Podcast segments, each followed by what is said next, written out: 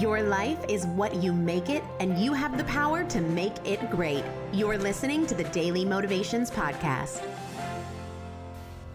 The discipline of patience can be your most significant superpower. We are always in a rush.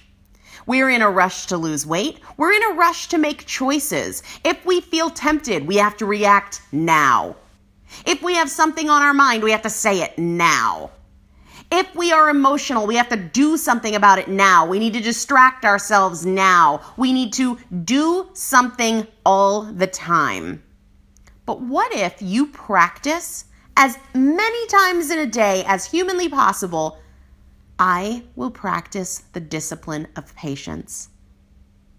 Patience with whatever you're trying to achieve, the work you're doing to move towards your goal, allowing room for the ups and the downs without judgment, without drama, without emotion, but also the discipline of patience in responding. I can desire those cookies without having to make a decision, without having to eat them right now. I will practice the discipline of patience, not the discipline of saying no, not the discipline of deprivation or restriction, just patience. I don't need to respond right now.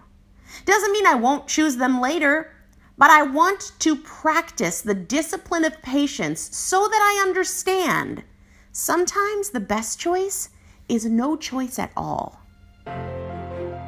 Today's Daily Motivation is brought to you by Primal Potential, helping you master fat loss naturally. To learn more, visit primal potential dot com.